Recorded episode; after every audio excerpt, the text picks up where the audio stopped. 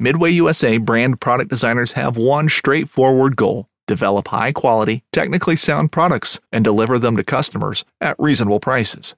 If you are immersed in the shooting sports industry and pay close attention to every single detail, you know our products are built right and stand up to everyday use. Who has shooting mats and range bag systems to hunting clothing and just about everything for the outdoors? Log on and shop 24 7 with super fast shipping. MidwayUSA.com. The 1911 is one of the most iconic firearms in history. Designed by John Browning, the 1911 was the standard issue sidearm of the U.S. military from 1911 to 1985. While Colt produced the original, almost every major firearm company has produced its own version.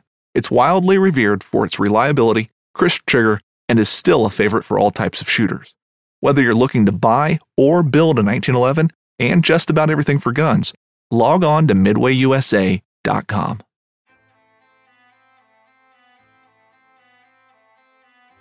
there's a reason why I started Blood Origins. And that reason is simple. Is that I wanted to convey the truth about hunting. It brings awareness to to non-hunters that it's it's more than just killing animals. How do I start it? Brittany. My name My, is- oh, Does my hair look okay? It's fantastic. My name is Mike Axelrod. Start again. Yeah, I hated it too. Braxton, you said something in the car to me. You said that you were living on borrowed time. Hmm. there's a perception around who hunters are, what we're supposed to be, and a, a feminist that works for a non-profit that is a hunter that has only eaten wild game for the last 20 years is likely not the thing that people think about when it comes to a hunter.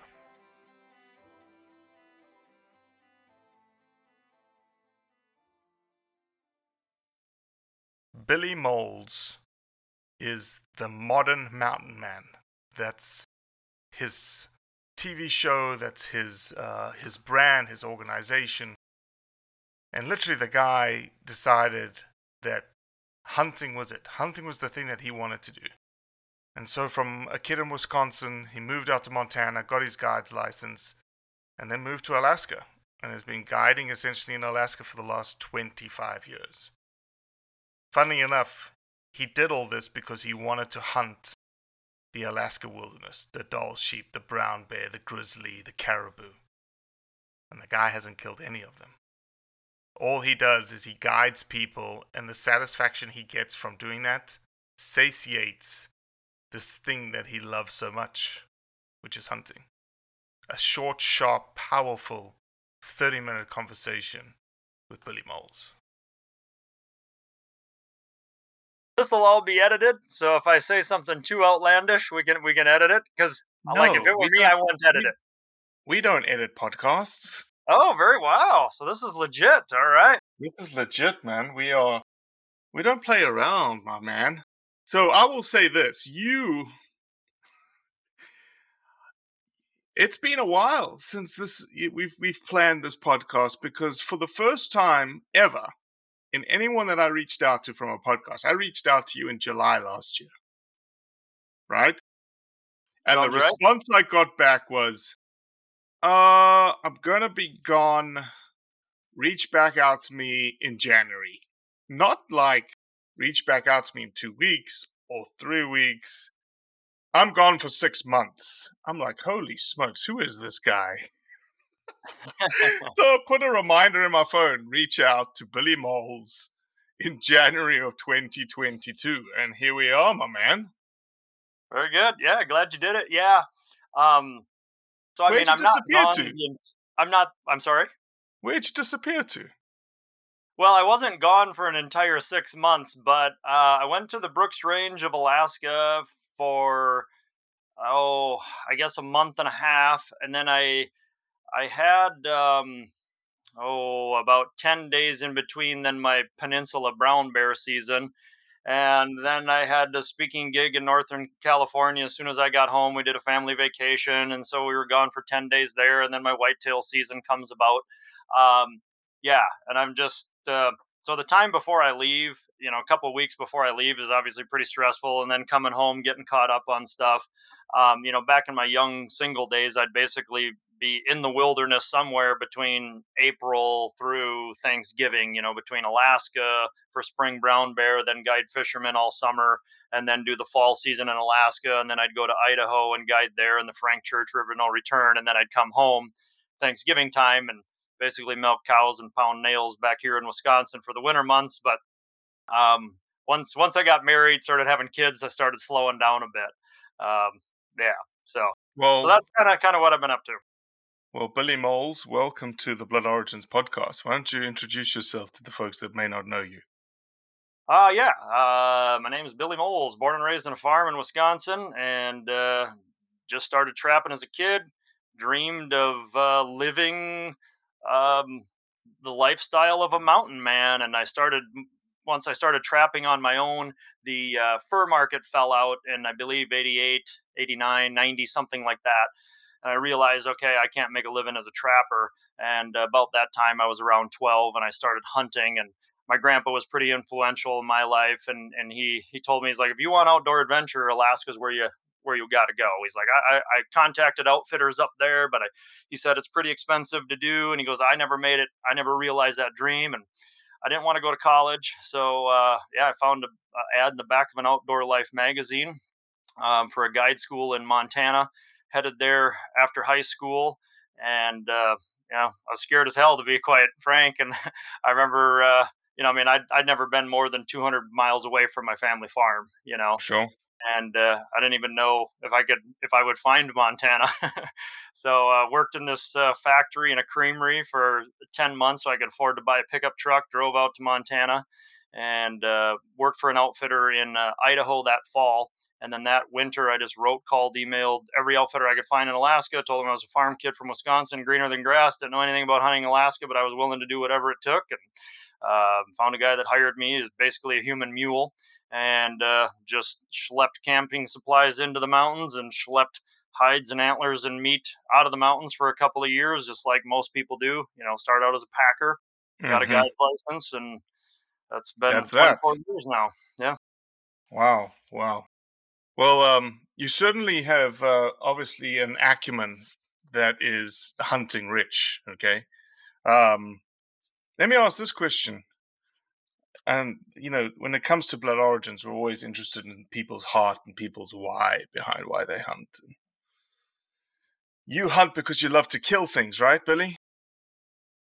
Um, you know, I think when I started out, I didn't, and then somewhere in the middle, I did, and now I'm pretty much back where I started out, where it's I do it because it's part of it. Um, I would say I'm more confounded when I walk up to a wild animal now than I ever have been. Uh, I, I think What do you I mean you're confounded? uh, I take it more seriously. I um, I'd like to think that I have more reverence for the animal than I ever have. Um, you know, I mean, it's I, I just like I don't think any person will ever, or at least for me, I will never fully understand the connectivities of nature. I will Mhm, never fully understand my role in it mhm. and I will never understand the entire meaning and relationship of everything in nature and you know the, just the humility i would say the humility that i feel of you know taking an animal's life and and walking up to it and what that means and um yeah i don't know it's like the longer i do it the the deeper the meaning. I mean it's it's who i am. Uh i I mean, I totally believe that we're we're we're part man's part of nature, you know, and yeah, you know, when I when I went to Alaska, my my dream was to, you know, I wanted to be a guide because I didn't figure I'd be able to afford to hunt Alaska any other way. Mhm, mhm. And so I figured, well, maybe I can make a career out of this thing. And I figured, you know, eventually over time, eventually I'll hunt sheep, I'll hunt brown bear, grizzly bear, moose, all that stuff. And, you know, after 24 years of doing it, I've never I've never even bought a big game tag of my own. I've never So shot why is that? animal. I honestly I have no desire to do it. Um you know, for me, the greatest satisfaction that I get is to take a 60 year old man that dreamed of hunting Dall sheep his whole entire life. You know, since he was a 10 year old boy, he read it in Outdoor Life magazine, you know, in the magazine. Right. And now he's 62 years old or whatever, and he's got two artificial knees, and that guy has got one climb in him. You know, if Mhm. you go out, if you're if you're an ultra marathoner, you can go out, you can kill a Dall sheep in most country pretty easy. Eventually, just by you know process of of of elimination, or just give your, yourself enough opportunity. Right, climb enough mountains, you'll get it done. You'll figure it out. And that's how I started. The first sheep hunt I was ever on, I was the guide. But after 22 years of sheep hunting and making countless mistakes, now what I love is taking that 62 year old man and making sure that that one climb that he's got in him physically results in a sheep. So I'm Mhm. able to take my all of my failures, all of my mistakes and make someone else's dream a reality. Life doesn't get any better than that. There's Mhm. I don't I don't I don't need any heads on my wall just to see that guy smile and you know for that guy to send me a Christmas card or something like that. It's like life doesn't get any better than that. Do you think hunters have almost? Do you think hunters need to go through that transition? You know, they speak about the evolution of hunting, and when I was I was a late adult onset hunter, twenty six, and when I started hunting, I was in that phase where I just wanted to kill as much as I possibly could. You know, the sort of bloodlust phase. Is that something that we have to just embrace, and we almost just? Is it something that sticks with people, or is it something that we can? Like I've got two young boys. I don't know. Do you have kids, Billy? Yep, Yep. three daughters. Is it something that we could, like, is it based on the narrative that I give my kids on how we hunt, why we hunt, all the things that we're talking about right now? Is that phase shortened from a bloodlust perspective and they move into the phase of what we're talking about here, which is this reverence for this thing that we love so much? I would say we're products of our environment, you know, so whatever we see, we're going to tend to emulate. Okay. So, um, you know, a trophy buck, you know, was a big deal when we were, you know, you know, a- when I was a kid for sure. Um, but but I like I remember when I was trapping when I was real little, my first memories with my grandpa was like how he could put a trap and how he knew that animal was going to set its foot in that little four inch circle of space like that's what captivated me and like when i the first time i was muskrat trapping and i realized there was no evidence of man anywhere around me like something made me come alive. And then for me it's when i started hunting and i came across i had this goal of shooting uh, a Pope and Young whitetail. Okay, so that was kind of Okay. a realistic goal, but they were few and far between. And and I remember I was going through the toughest time in my life. It was a period where I went through a period of like two years of depression where like I I mean I thought about suicide on a daily basis, except when I was in the wilderness of Alaska. When I was in the wilderness, like everything was good. Like just the real world and me have just never meshed. Okay Mhm. and I remember that that hunt. I I craw- crawled up in a tree and I pulled my bow up, and I mean the the deer was coming before I had my bow up, and I got my bow, untied it, and put my release on, and I basically in one fluid motion, I all drew my arrow and I shot the buck. He was like ten yards away, and he was big. I, I didn't know he was there, but I knew it was you know a Pope and Young buck, and I made a perfect shot. And the buck ran away, and I remember feeling elated for about three seconds. Mhm. And then all of a sudden, I mean, it was just, it just crumbled down on me and it just said, Billy, this doesn't change who you are. This doesn't change anything about your life. And I'd realized that in the hunting realm, shooting that buck had been my goal for roughly 10 years. It took me, I don't know, somewhere between eight and 10 years to to shoot a Pope and Young buck. And I just realized how shallow and ego driven that, you know, that blood lust, if you know, if you want to call it that. I mean, that's basically what it was. I just realized that yeah, I was I was hunting for something that would could not ever possibly be satisfied. It was a hollow it was a hollow empty thing. And so I think probably everybody has to uh, go through some of that to like, you know, I think it's just like anything. You've got to go. It's kind of like, you know, so much of what we have in social media and anything in life, but in hunting, we want to learn all these tricks. We want to get all these life hacks and all those things.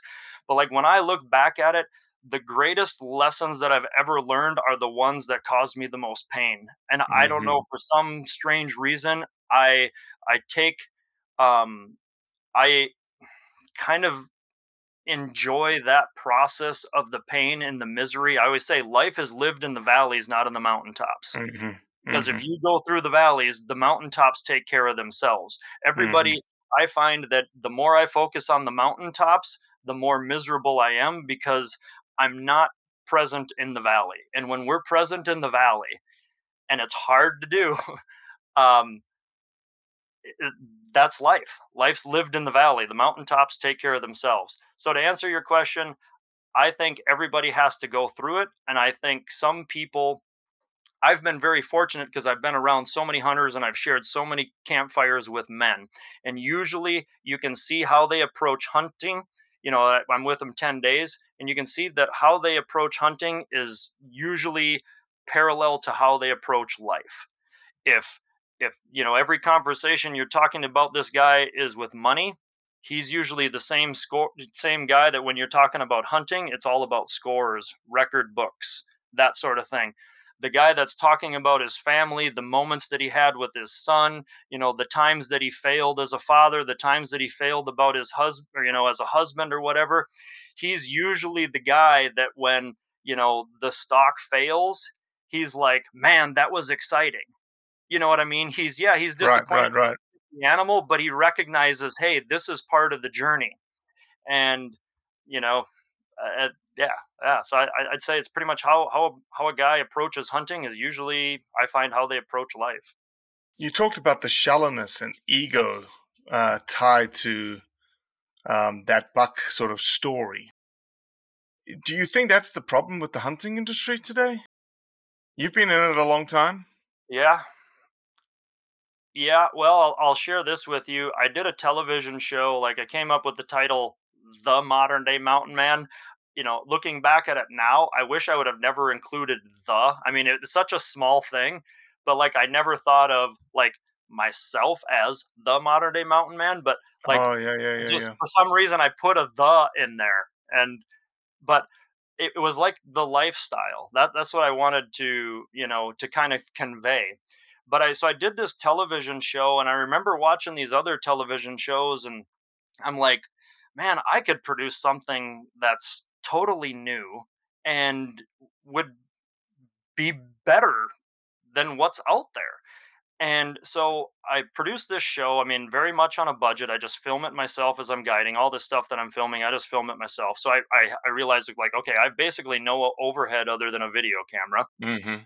Film this TV show, and the first year I you know get nominated for some awards on the Sportsman's Channel, and you know it's going pretty good. But I realized that the game is the only way you can recoup any costs is to get advert uh, dollars from sponsors. Sponsors, and basically, right. they're they're you know everything has changed the dynamics have changed you know this was 15 over 15 17 18 years ago and so then i did it a second season and i'm like well eventually my my content i got to hold faith that my content will be so well received that you know uh, advertisers or marketing people won't care how much I plug their products because basically they didn't really care how good your show was. All they were worried about is how many episodes will you showcase our products. And I'm like, well, I really don't do that. Well, they basically they they basically just plugged their ears at that For point. Sure, absolutely. And so after that of getting burned and I mean just losing tons of money, I'm just like, oh, this this is not for me. And so I quit. And then that next year, I mean, I went from filming like 25 hours of footage a year, and then that next the third year, I did two years of TV. Then I filmed like seven, and I just was burned out on it. And then after a while, I'm like, you know what?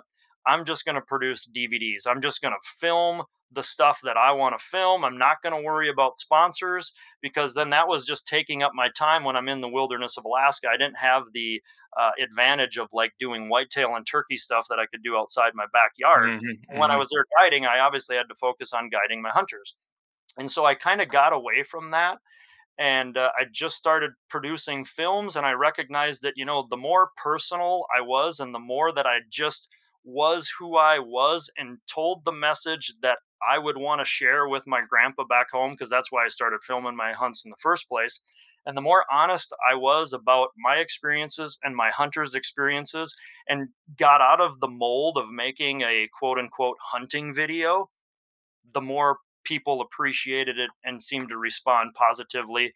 And then eventually it just got to the point where it was like holding the camera and narrating the hunt was basically second nature. Um, so yeah, that's a long answer to your question. Is hunting But is that ego? Is that is that you promoting Billy Molls? I don't I'd like to think not. I I don't think that I'm promoting anything. I mean, I matter of fact, I usually tell my hunters when I when I allow them to speak in front of the camera, I'm like, I don't want you to promote me at all. I did, or to promote anybody. I just want you to tell what's your experience. Like I always figured, my goal is to show people that have never been to Alaska what the wilderness hunting in the wilderness of Alaska is truly like. And for Mhm. those who have been to Alaska, I want them, I want to bring them back to their own experiences. And one thing that I've found is so often when I look back at basically every hunt that I've ever had, um, when I can recollect on that, particularly as I watch like footage back or you know watch the hunt of old, usually the thing that sticks out to me the most about a particular hunt is something that at the time that it happened, it seemed um, mundane or uninteresting, but Right. two, three, four, five, ten years down the line, some of those seemingly insignificant details oftentimes have a tendency to be the most impactful for us in in the long run. Did you in in the filming sequence? Because we've had this conversation with uh, a bit of a controversial podcast that we that we pushed out, and the individual on this podcast talked about uh, if we're going to film things, you need to film everything. Do you film everything? The failures, the misses. Yeah, yep. I I mean, yeah, for sure. I mean, that comes and I've wrestled with that at times. It comes with a you know, being with in the public eye, I struggle with it to be honest. I I want to be What do you struggle with, though? You struggle with the the reality, showing reality, or if it's a from for, for instance a bad shot and it's a gut shot and it's not very pleasant to watch. Now we get I, I get the latter. I, I don't get the beginning. uh uh what uh, so I'm sorry, you lost me? I, and I, I lost myself because the beginning didn't make any sense either. Sorry. No, I I- think I'm following you like no, what I'm saying is you want to show we want to show reality, right? yes. And I was asking, do you show all of the reality? Now, there's parts of that reality. Uh, if there is a wounded animal, uh, for example, that you don't really want to show because it's not pleasant to see, it's not pleasant to watch, even for a hunter. Yeah, I would say that I show 99%.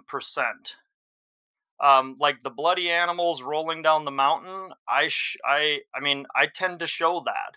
Um, Mhm, the the mhm. thing that I that I struggle with is I kind of figure if I'm posting stuff in the public realm, I have a responsibility to to not allow things to be misinterpreted because perception is magnified and so i i find that if if i'm if there's anything that i'm holding back it is because i don't want people to misconstrue to their own narrative to where a vast majority of the people would easily be able to latch onto and you know potentially defame or use against hunters and hunting if if that makes sense uh, but but i'd That say makes complete sense. would That's say- exactly what all hunters should be doing.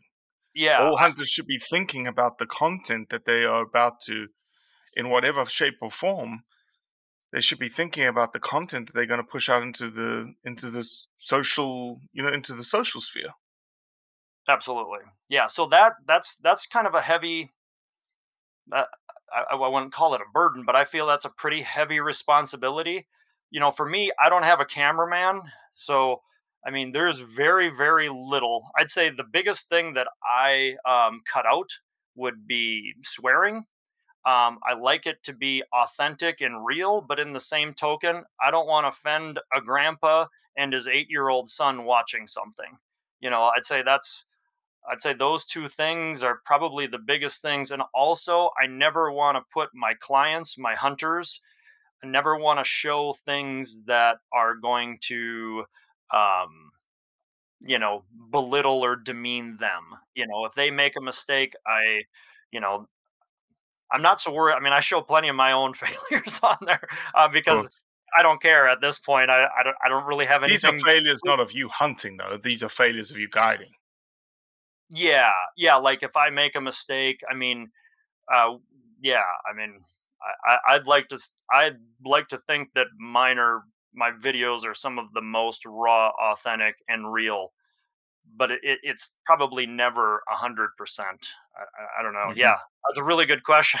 yeah, yeah, yeah. Well, yeah, it's so the thing that we need to think about, right? Uh, hunters, as hunters, uh, we have a catchphrase in, inside of Blood Origins that thinking is going to save hunting.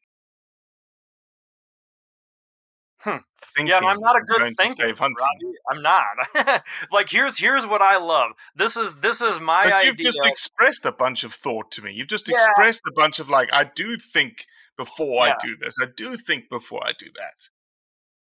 Uh, and I'd say that's that's been one of the greatest things of the filming is like I try not to like I, I want to be present. There's sometimes there's some things that I've seen in the wilderness where I'm just like, wow. Let's say a bear comes out and a wolf, you know, a wolf and a bear, a grizzly bear, fighting over a kill, and there's times where I'm just sitting there like this, and I've got my video camera in my pocket and I'm just watching it, and I don't film it, you know, and I'm kind of like mad at myself, like, why didn't you pull out the camera? You missed that. But in the same token, it's like if you're trying to film everything, you're you're not wholly present either. And and so that's so doesn't like, that doesn't that detract though, Billy? So again, the same controversial individual would say that because you have a camera with you, you are not hunting, and you just admitted that you get your it detracts from the experience, right? It detracts from this thing that you fell in love with, the thing that you decided I needed to go be this modern mountain man in the backyards of Alaska. True or not true? I'd say both. But in the same breath, what by me doing that, like the same thing, the same reason why I love guiding, the same reason why I'm not interested in hunting that sheep for myself, that I want to take that 62 year old man and get him a Dall sheep, is I want to inspire that eight year old boy who, mm. you know, didn't have the dad to take him trapping that I had, or the grandpa that kind of showed me the way, like to inspire them to show them what it's like. Because I remember what it was like. I didn't know what it was. I didn't know what it was really like, and for me, it it causes me particularly like in the editing process like what i've figured out now is that i do a much better job telling a story my story and my hunter's story of a hunt about two to five years after the hunt takes place um, so yeah, I mean, you you raise an interesting point. That's one reason why I don't film my whitetail hunts here in Wisconsin. Is just I want to be done with the camera. I just want to sit there. I want to have total reflection. I miss a lot of stuff, and it it kind of depends on the hunter. Like some hunters, it just comes natural. Like for me to film my hunt, and that's part of the reason why I don't want to ever have a cameraman because I know that as soon as a camera is pointing at me, that somebody else is in control of it like literally it's like an extension for me my video camera is about like a rangefinder really mm-hmm. it's just kind of natural but like heaven for me is when you wake up in the morning you know you're talking about thinking and that's one thing like I have the hardest time with with hunters what I would call a book read hunter. He's probably read more about hunting than he's actually done. Is they're like, so what's our plan today? Where are we going to go? What are we going to do? And I'm like, well, we're going to head up that valley. He's That's like, all I can tell uh, what else? yeah, so it's like, well, when we get there, what are we going to do? well, I don't know. Well, what if we saw like this one guy's like, what if we saw a sheep on this mountain? What would we do? I'm like, well, does he see us? Is he bedded? Is he a legal ram? Is he with you know? It's like you have all these hypothetical questions, and in in the real world of things, that works. You know, in the real world, if you call enough people, if you spend enough money, if you lay enough pressure, or you know, you want something bad enough, you can basically get it. But that attitude in the wilderness of Alaska will get you killed what I find so refreshing about being in the wilderness is you wake up and you have this idea, all right, we're going to set off that way. And then from then on, all you can do is react. You mm-hmm. just got to let your instincts take over and you just react. It's just like, my mind is totally free and clear. You just got to roll with the punches. What happens? You have no idea. And and that's the beauty the blessing and the curse of it is that you can pretty much bet that in 10 days something's going to happen that you've never encountered before and you're going to have to figure out you know how to get out of it or how to make your objective happen. And that's what it's just like being a kid. When you go out you know and my you know growing up on a farm like the only thing that would ever like uh, interest me is I had to go deeper into the woods. I wanted to be in that woods where I didn't know where I was and not sure. I wanted to be lost. You know, I always wanted to find my way out, but I, mm-hmm. I something about it. I loved that feeling of not being in control. And I think every man, that's kind of what we all kind of want to know if we measure up in almost every realm of what we do. You know. No, it's fascinating, man. It's fascinating, uh, and and your point is well taken. In that the you know the videos are being done for that eight year old boy to inspire that eight year old boy that may not have an opportunity to go out hunting, may not have an opportunity to go trapping, may only hunt once a year or twice a year, and he's going to be influenced by you know things that you put out there versus seeing it the opposite, like more traditionalistic uh, viewpoint that is in the moment. Billy Molls is not getting everything he needs to get out of hunting because he's he's uh, you know distracted by the camera or distracted by this thing the phone that we have in our hands all the time right? That takes away from hunting. Uh brendan burns from KUIU says to me has said a lot of times he says you either you can't be good at social media and good at hunting. I i like i like brendan and he um, he told me one thing. He he sent me a bunch of gear because I was like really really hesitant with working with sponsors, and I had a conversation with Brendan, and he's like, yeah, we'll send you some stuff. He goes, all I ask is you let me know what you think. And I kind of told him, like, right off the bat, I was kind of defensive. I'm like, you know, I don't plug products, I don't do that stuff. And he's mm-hmm. like, he goes, hey, man, I hear you. He goes, the consumer, they've figured that stuff out. They, they know what's real and what's fake. Mm-hmm. And I'm mm-hmm. like, okay, this guy's speaking my language. And mm-hmm. I said, you know, so what are you looking for? Like, I didn't, I, I don't like going into a business deal I won't go into a business deal that I don't think I can hold up my end of the bargain. I just said, what are you looking, you know, what are you looking for? And he's like, just an honest review. And, you know, and I kind of told him, um, actually, KUIU and Stone Glacier, I told him the same thing. It's like, hey, Modern Day Mountain Man's a Christian brand. I just want you to know that up front. And uh, Brendan Burns said, we'll send you some gear. All you got to do is be Billy Molls. Mm-hmm. And I'm like, right on. That's, that was I mean, the guy spoke my language, and I got a heap of respect for Brendan because I think he gets that. He mm-hmm. recognizes that, and I would say that that there's a lot of truth to that. You know, like he's kind of old school, like I am. Like I, I'd rather have. Um, I, I mean, yeah, I, I, want the stories from. I mean, I've worked with some really old school guys that like nobody knows their name, and they've had more grizzly bear charges than you know. I've probably got fingers on my hands, you know. Right, right, right. Yeah, yeah, yeah. No, I, I got a heap, heap of respect for Brendan. Well, it's you know the just you know circling back to you understanding why you hunt, understanding your roots, understanding sort of your disconnect from disconnecting from this lifestyle that is city life and that it's not for you that the outdoors and the wilderness is where you know your heart sings and that thing that is inside you somehow somewhere uh, for some reason ignites. That's that's essentially what it's all about. 100% 100% um yeah and and i think that's that's what i've kind of come to recognize as my goal with these films is what that what I feel my obligation is to hunting and yeah, I guess I guess to the sport is to try to highlight highlight the interpersonal, emotional, and in spiritual impact that the wilderness has on a person.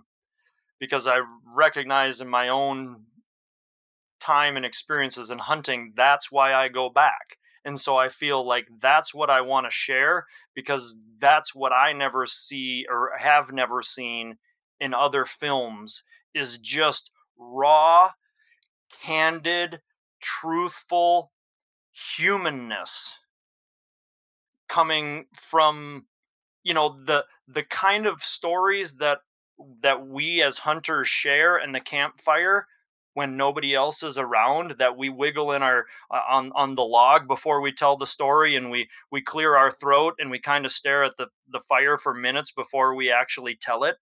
Like those like when you're in those kind of settings that's when i think as men largely that's when we're most vulnerable because i think when you're in nature you just there's this certain connectivity you know you hear about the balance of nature. Well i think that comes from when you're immersed in nature everything in nature does what it's created for everything in nature is black and white there's no gray area in nature when you get into the real world, the real world is nothing but gray. When you go into the wilderness, you know where the grizzly bear stands. Mm-hmm. You go out into the world, you know, there's a very finite number of people. If you're lucky, you've got a couple where you know where they stand. You know, you've got your spouse or your children or your mom or your dad or your best friend, and you know that everything between you is black and white. The rest of the world's all gray area. In the wilderness, everything's black and white and there is total peace. Well said, my man. Well said, my man. Well, where can people find you? Let people figure out uh, where they can find you, learn a little bit more about you, Billy. Yeah, uh, where can they find me? Uh, Google search Modern Day Mountain Man. Billy Molls Adventures is uh, dot com is my website. But yeah, if you Google search Modern Day Mountain Man, you'll you'll find my garb. The fact that you had to think about where to find you says it all. Thank you. It says it all.